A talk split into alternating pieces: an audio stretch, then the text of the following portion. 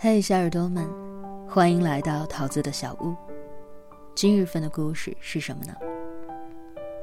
没事，我一个人还能撑很久很久。文章原标题：最扎心车祸视频刷屏。没事儿，我一个人还能撑很久很久。作者：蜡笔小尖椒。做自己喜欢的事，写自己喜欢的字。爱自己喜欢的人。私人微信：木叔二幺零，新浪微博：木叔，S U N N E。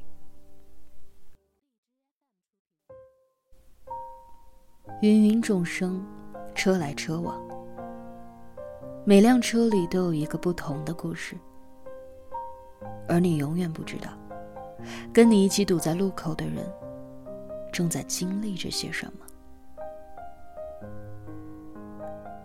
中秋团圆节，我刷到了一段最孤独的车祸视频。福建泉州金淮街，双向车道都被车流堵住。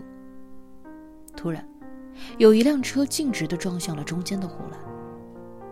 巡警立刻过去敲窗，可车内的人毫无反应。于是，警察和过往的车主开始砸窗救人。车窗砸开之后。司机也缓慢的醒了过来。路过的医生立刻上前查看。或许你以为他是疲劳驾驶，或许以为是酒后睡着。可是当你看到他手臂上的东西之后，一切都明了。他是一位刚刚做完透析的病人，可能是因为低血糖，可能是低血压。他在开车的过程当中昏了过去，嘴角还带有血迹。一幕幕看下来，真的很让人心酸。曾经看过一个孤独等级表，上面孤独的最高等级是一个人去医院做手术。其实这不也是一样吗？一个中年男人，一个人去医院做透析。做完之后，一个人开车回家。或许他没有家人，或许他只是单纯的不想让家人担心，或许他觉得自己可以。总之，他就是一个人。这让我想起了前段时间一个朋友独自在外手术之后，发了一张躺在病床上的照片。那时候的他配了这样的一句话。活着就是幸，死了就是命。况且，我幸运且坚强。没事别担心，我一个人还能够撑很久很久。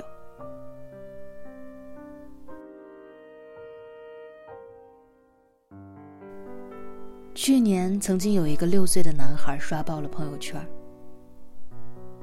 在这个正常孩子还是在父母怀中撒娇的年纪，六岁的他却已经像是一个大人一样，在为自己的生计忙碌着。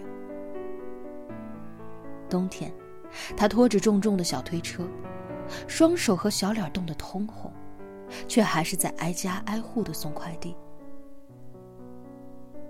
后来我们才知道，他的父亲去世了，母亲改嫁离开了。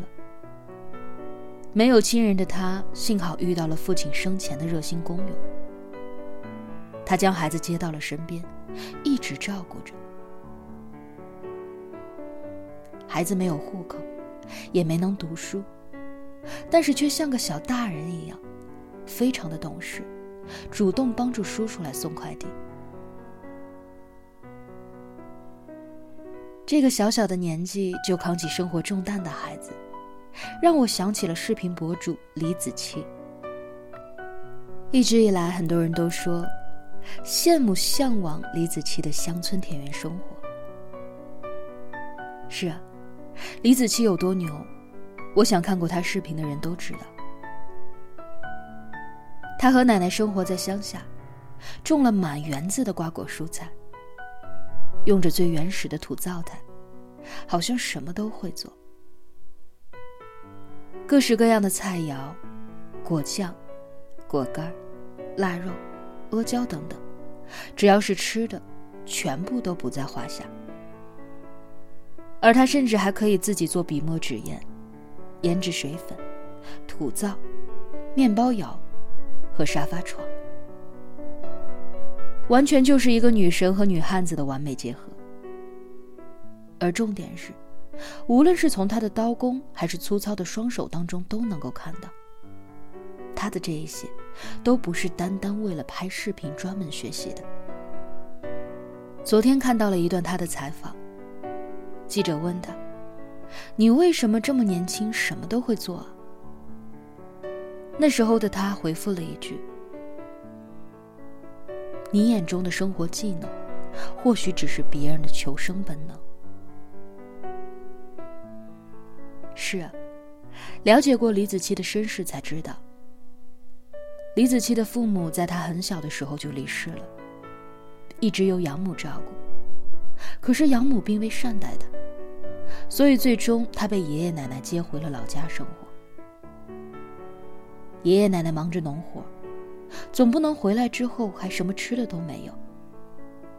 所以小小年纪他就已经学会了做饭。十四岁的他就外出打工，睡过公园椅子，啃过两个月的馒头，过过最底层的生活。他必须要很努力，才能够活下去。后来爷爷去世了，李子柒决定回老家，陪伴着奶奶之后，他接触到了短视频，这才有了后来的美食博主李子柒。很多人惊讶于那个六岁孩子的懂事，和李子柒的全能。可是，就像李子柒说的那样。那些不过只是他们的求生本能罢了。都说穷人的孩子早当家，那么没家、没有人依靠的孩子，可不是就需要早早的懂事，练就各项技能，才能够活下来吗？就是因为他们有，且只有自己一个人，所以即使再难。也必须要努力的撑下去。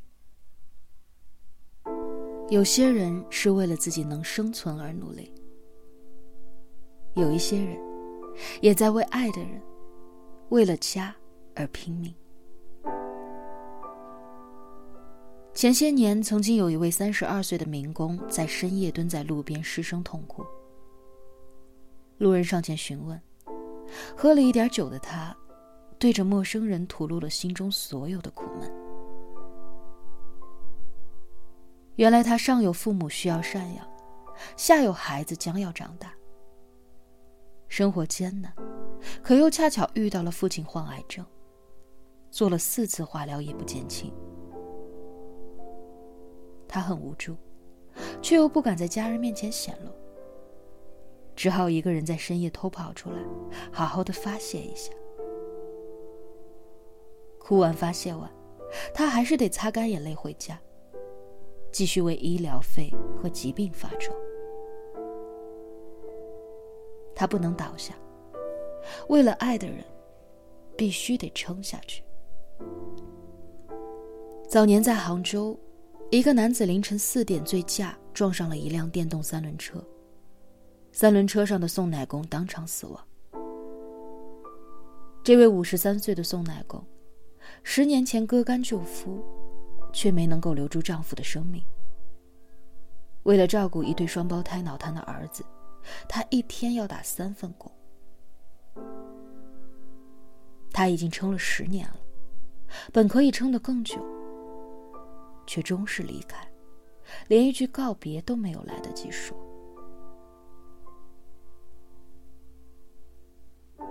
都说每个成年人。都活得像一个千斤顶，你需要扛起三代人的责任，需要稳稳当当的活。你已不再是一个人，连崩溃都要懂事儿一点。你得为别人而活，你不能任性，更不能不行。之前看过一句话：会作的人有人照顾，而最懂事的人，手术都是一个人做的。是啊，每个人活得都很不容易，所以好像越来越多的人有困难自己扛，连最爱的人都不愿麻烦。《小欢喜》里的刘静，知书达理，温文尔雅，谦逊有礼，是非分明，思虑周全。童文洁和宋茜还能够肆无忌惮地对着老公和孩子，甚至是闺蜜之间互相发脾气、吐槽和抱怨。可刘静自始至终都在压抑着自己，一个人躲在角落里，默默地去消化。或许也因为长久的压抑，她患上了乳腺癌。可懂事的刘静选择了独自承受。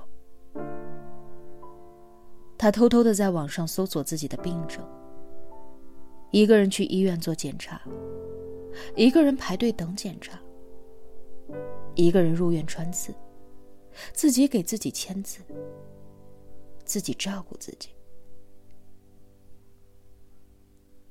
他其实很害怕，可还是一个人孤独的消化着这个结果。而前段时间，一位九十多岁的老人在四川武胜火车站迷路了，嘴里一直念叨的是孙女的名字。联系了他孙女之后，才知道，老人已经九十一岁了，可却是一个人在老家居住。他从小是老人带大的，但是在他成家之后，老人坚决一个人回老家居住，不愿意给儿子和孙女添麻烦。这一次他出现在火车站，真的是不得已。前些天他在老家摔了一跤，左手臂不能用力，双腿有残疾，生火做饭已成问题。他是实在没有办法。才想自己坐火车去到孙女那里，让孙女带着他去医院。即便如此，他还在内衣兜里揣了几张银行卡。